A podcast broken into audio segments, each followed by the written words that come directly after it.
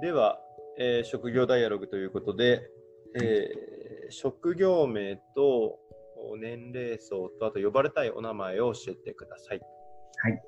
えー、職業が美容師で、今美容室を自分で経営しているので美容室経営者でもあります。はい、え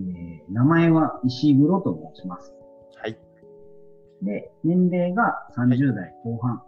です。はい、えー、美容師で石黒さんですね。はい。はい、よろしくお願いします。よろしくお願いします。はい。えー、ではまず美容師というのは、うん、どのようなご職業なんでしょうか。はい。えー、美容師というのは、うん、まずはお客様の髪を切って、うんえー、シャンプーしたり、カラーリング、パーマ、今ではヘッドスパとかもいろいろあるんですけど、えー、お客さんの髪の毛を通してきれいにして、うん、で、そこから心を整えたり、いろんなことができる仕事だと自分は思っております。うーん、なるほど。はい。最後、その心を整えるっていうこともおっしゃられたんですけれども、うん、なんかこう、あの勝手に私が思ってたこうイメージ的にはこう髪を切るところがすごくメジャーな私のイメージだと思っていたんですけれども、すごくこうたくさんの領域を手掛けていらっしゃるような印象を受けたんですけれども。そうですね。なんかヘアデザイナーって美容師さんはよく言うので、ヘアデザイナー、はい、あの髪の毛の形をきれいにしてっていうのがあるんですけど、ええ、うーん。まあ、切って形を変えるっていうのとか、まあ、色を染めて形を変えたりして、ヘアデザインをするっていうのが主な仕事にはなるんですけど、うん、デザインをしてっていうところで止まるよりは、最近はそれでどうなってお客様にもらうかっていうところまでデザインするっていうことを考えて、うんまあ、やってる美容師さんが増えてきたんじゃないかなって。うーん。どうお客様になってもらうか。そうですね。うん、それはどういうことでしょうか。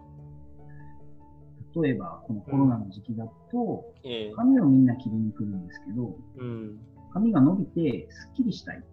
うん、気持ちをさっぱりさせたいとかっていうものを願望でいらしている方が多いんじゃないかなって非常に思います、うんうんうんうん、なのでただ髪を切ってっていうよりも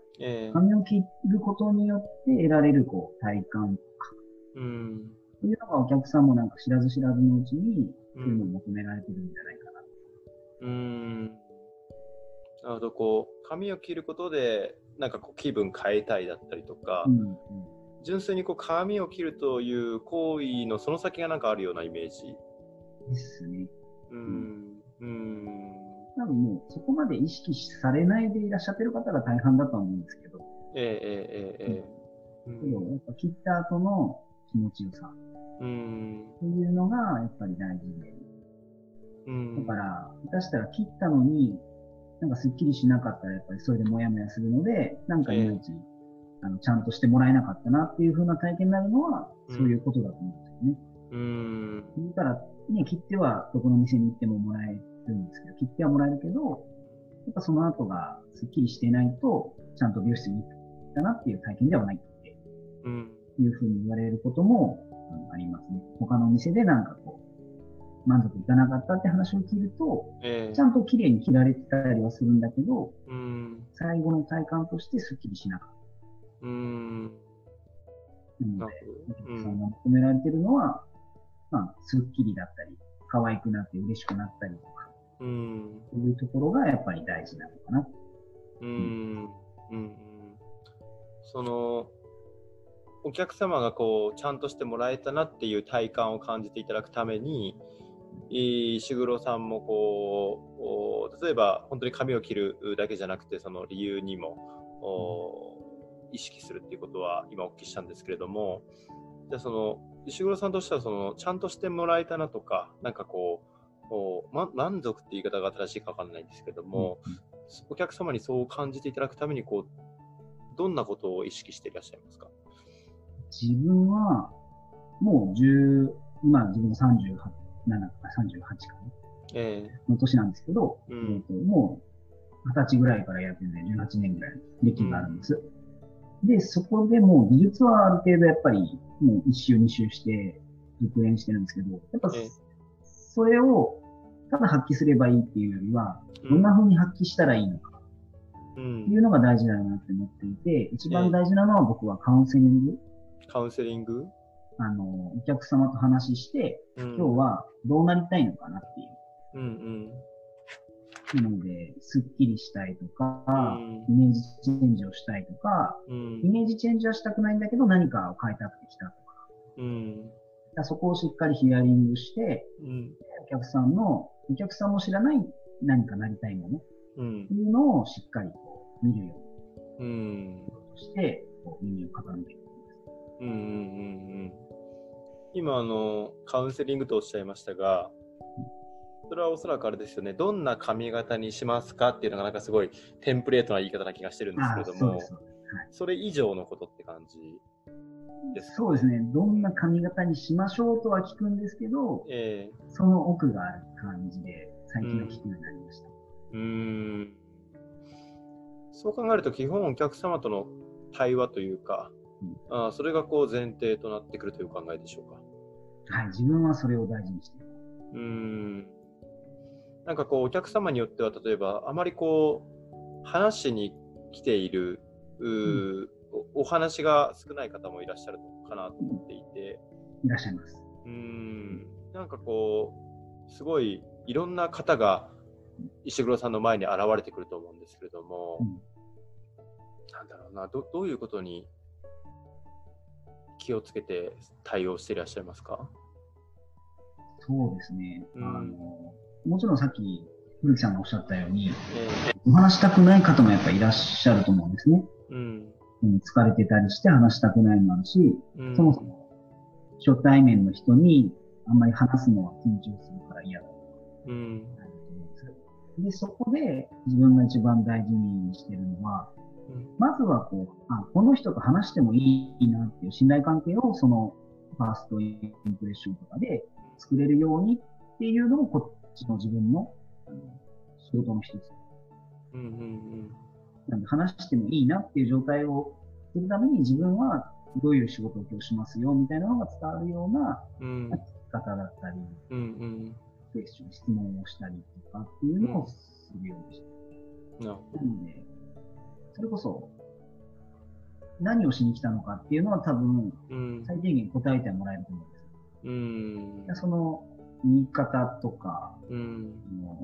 ニュアンスとかをなるべく、うん、僕の場合結構聞きすぎちゃったりする方ではあるんですけど、ええ、同じ情報でもそれを広げて、うん、なんでこっちがクリアであればコミュニケーションの数はそんなに深掘りしなくてもいいんですけど、自分が聞き取れなかったなって時にはやっぱり質問を、うん、まあ何個かさせてもらってますね。うんあのまあ、今少しこうカウンセリングという部分について深くお聞きしてみたんですけれども、えっとまあ、ちょっと後でこう一日のタイムスなんか美容師の方って一日どういうふうに過ごしていらっしゃるんだろうなっていうのもちょっと後から聞こうとは思うんですけれども、一旦そのお客様が、まあ、石黒さんがカットする前提として、えー、お客さんが来てからお帰りになるまでのなんかこう代表的な流れみたいなものってございますか？例えば、まあ、来て、うん、カウンセリング、今日どうしますかっていう流れで、まあ、初めての方だったら挨拶したり、えー、今までずっと来てもらってる、何回もいらっしゃってる方だったら、うん、まあ、最近どうですかとかっていうような、まあ、本当に挨拶をしたり、うん、えー、というので始めて、うん、で、そこからも、すごくいろいろ情報を得られるというか、えー、やっぱ元気だなとか、あのなんかちょっと元気ないなとか、うんっていうのがあったりするんで、そこも情報としていただいて、うん、っていうのがまず始まりますね。うん、髪型の、まあ、美容室だからそこの話をしっかりします。うん、で施術を入ります。で施術の最中も、まあ、話をしたり、うん、あとはその自分が施術するときにいろいろ髪の毛を触ってると、例えば、うん、すごく髪の状態が荒れてたりする方もいるんですね。ええで荒れてたりするのがいつも荒れてる人もいるし、綺麗だった人が荒れてたりする場合もあるんです。うんうんうん。綺麗だった人が荒れてるっていうのってやっぱり気になるというか、うん、なんかお疲れじゃないですかっていう声をかけたりすると、そうなのよって話をしてもらったりもしますし、うん、なんかだからこそ話したくないんだよっていうのも汲み取れたりとかもするし、ええ、なので紙が語りあの代わりに語ってくれるみたいなところもあります。うん、その人自身ではなく、うんうん、もう見たりしながら施術をし、うんまあ、施術が進むに従ってシャンプーとか、うん、シャンプーも結構大事なポイントで、ええ、美容室のってこう切られたり、まあ、言うたら絡められたり巻かれたりってあんまり気持ちのいいものじゃないんですけど、シャンプーってやっぱりこう直に気持ちよくできるっていう施術になるので、うん、そこでまたリフレッシュをしてもらうっていうのがダイレクトに提供できるなって思ってます。あ、なるほど。巻かれるのはちょっとあれなんです。ちょっと正直私巻かれたことがないのであれなんですけども、あのそうですね。巻かれないで死ぬ方もいるかもしれない。シャンプーは若干こう美容師の方からしたら性質が異なるっていう感じなんですね。技術にはあれなんですけど、一番ダイレクトにお客さんに伝わる。うん。うん、カウンセリングとシャンプーが結構大事だなって。うん。まあ、他の技術でもね、伝わるは伝わるんで。うん、大事なんですけど。うん。なるほど、なるほど。で、えー、あ、髪を切った後にシャンプー。うん。して、うん、で、最後はドライヤーで仕上げたりして、うん、こう、こういう風にするんですよっていう最後、お家でのケアの仕方などをお話ししながら、うん、で、フィニッシュして、どうですかっていうのを最後にお客さんに確認して、うん、で、そこでお客さんの表情とか見ながら、今でいいのか、もうちょっとこうした方がいいのかっていうのを最終的にまたチェックして、うん、っていう感じで、で、あとは次回のご提案とかして、今回の喜んでるのと未来のお土産というか、うん、次回のワクワク感までプレゼントできたらもう最高だなっていう。うん。うんうんうんうん。っていうので、最後お会計して、またお待ちしてますっていうので、フィニッシュって感じです。ね、うんうんうん、これがこう人によってはたくさんレパートリーが生まれてく、えー、るような感じですか。例えばうんあんまり言い方が適切じゃないかもしれないですけど、こう男性と女性の方だったりとか、なんでしょう、なんかこうさらにプラスオンさんだんかいみたいな、こうあありますね、うん、そもそもパーマしたり、うん、カラーしたり、うんまあ、今ではヘッドスパとかもあります。ヘッドスパとかもあるんですか。眉カットもあったりとか。眉カットもあったりとか。うん、ヘッドス、うんうん、ヘッドスパとかは前はなかった技術なんですか。なかったですね。僕がそれこそ美容師になったにじゅうねん近く前は、もう下手したらトリートメントとかもそんなに、あんまりお店でするっていう印象じゃなかったですね。あ、そうなんですか。はい。サロンでシャンプーとかを買うとかもあんまり文化としてなかったんですね。あ、商品を売るという文化ですか。そうですね。なんで昔の方がもっと職人方にの美容師さんが多かったかもしれないです。うーん。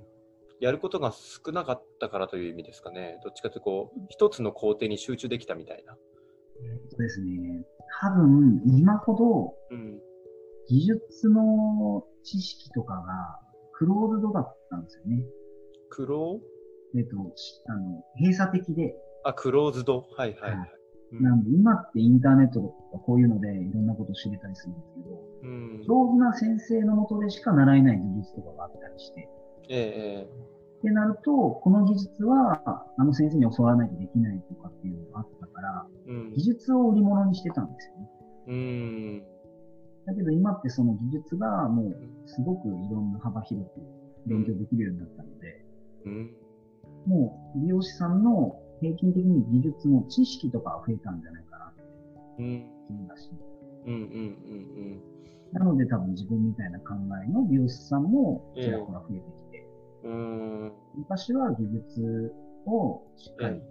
提供してればお客さんが喜んでくれるみたいな図式はあったんですけど、うんうん、なんかお医者さんとも似てる気がします。お医者さん？お医者さん。うん、お医者さんって昔あの治療方針とかって、ええ、お医者さんが決めて勝手に進んでたって印象なんですけど、ええ、お医者さんに行ってもサービス業とは言われないですけど、うん、なんかちゃんとこうなんかお客様として扱われるという要素が昔の病院よりも増えたと思うんですよね。うんうんうんうん、それが美容院はもっとそれが顕著かもしれないですね。うーん、何かこうより多くのものを満たしていかないといけないようになったというか、うんうん、ちょっと、うん、何ですかね、本当により本質的になったのかもしれないですけど、どっちも本質ですね。うーん、技術を提供するっていうのがやっぱり美容師の本質であり、えー、技術を通してやっぱり喜ばせるっていうのはもちろん今も変わらないんですけど、うんうんうんうんうん、だけど技術をすればいいっていうのもまたちょっと違って、うん、技術の本質としてはお客さんのなりたいを叶えたり、うん、なんかお客さんの何がっていうところを技術でなんか改善してあげたりっていうところになると思うので、うん、なんか何が本質かっていうのはちょっと難しいかもしれないです。ええ、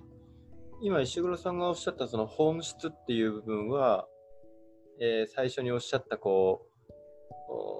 お客さんのなりたい、うん、自, 自分になってもらうというか、うんうんうんうん、そういった部分でしょうか。そうですね、喜んでもらうっていうところかなって。うーん、お客様に、はい、うーん、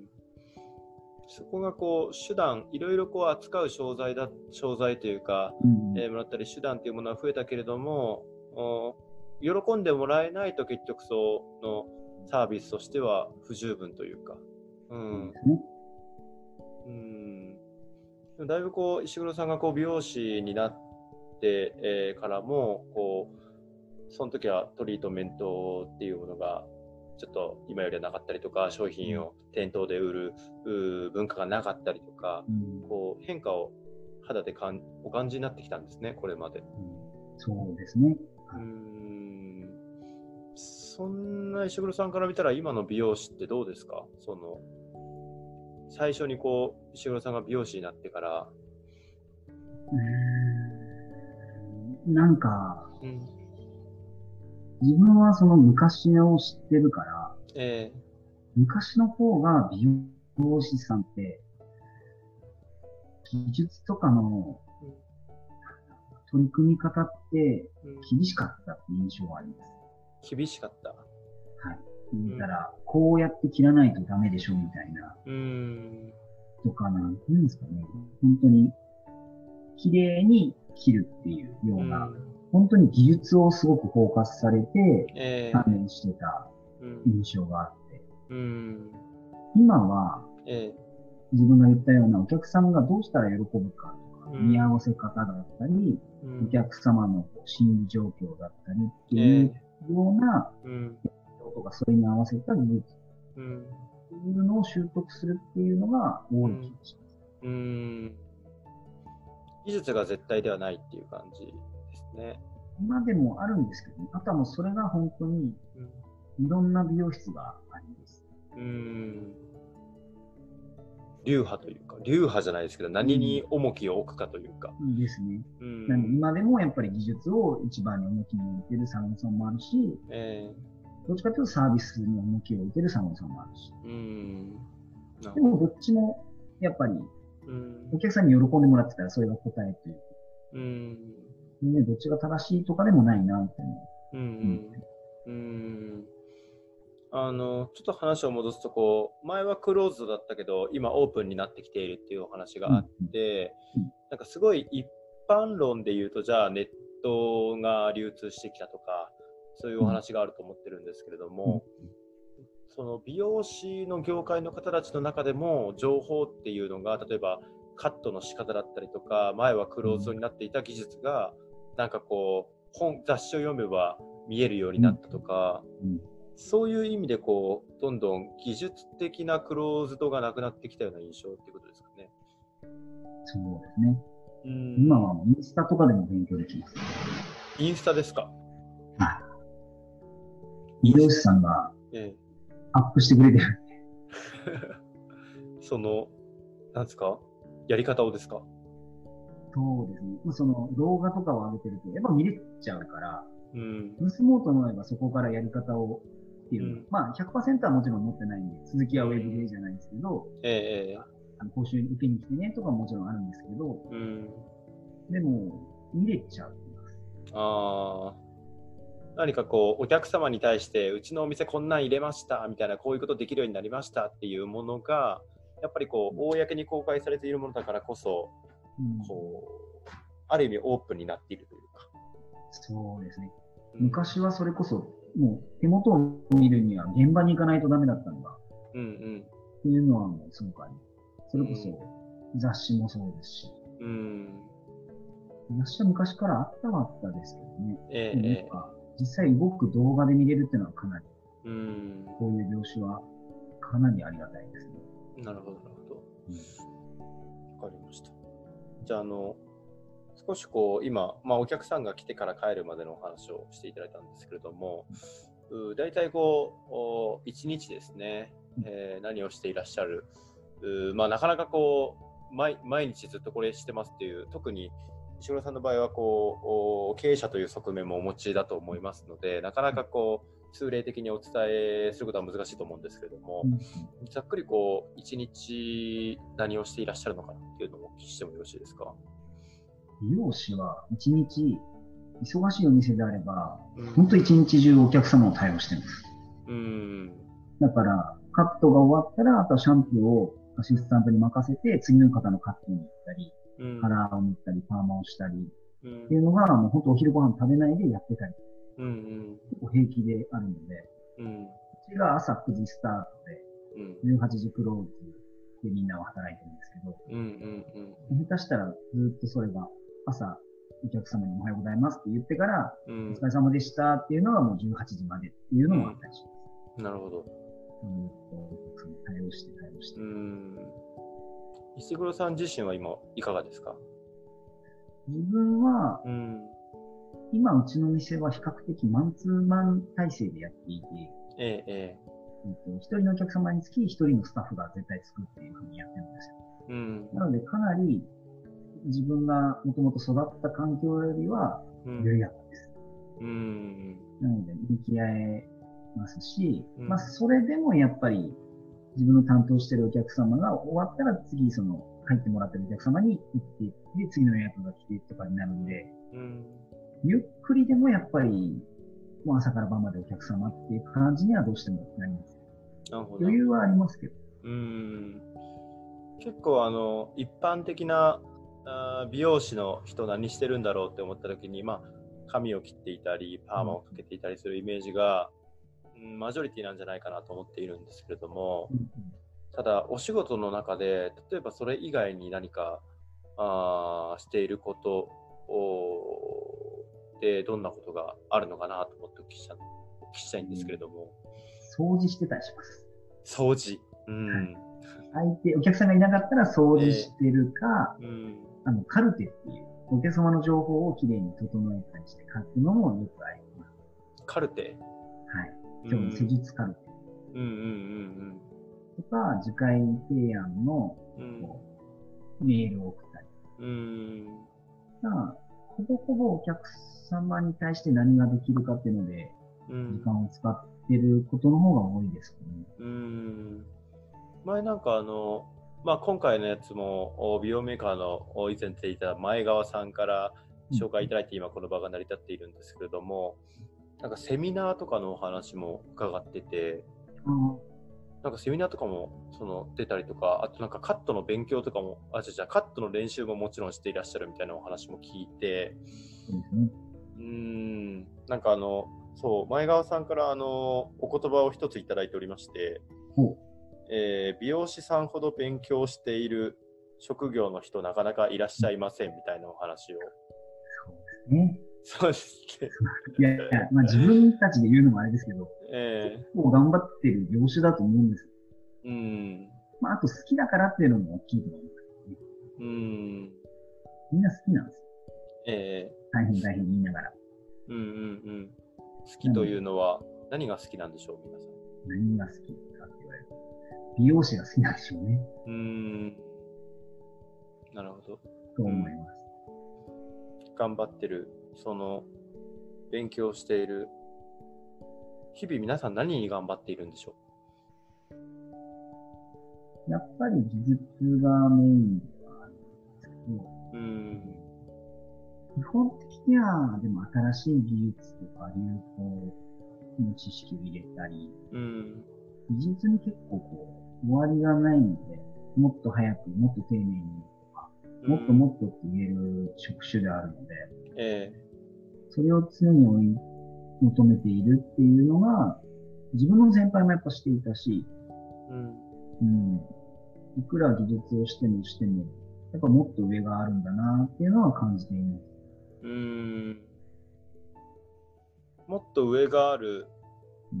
という業界にいるのはどんな気分ですか？その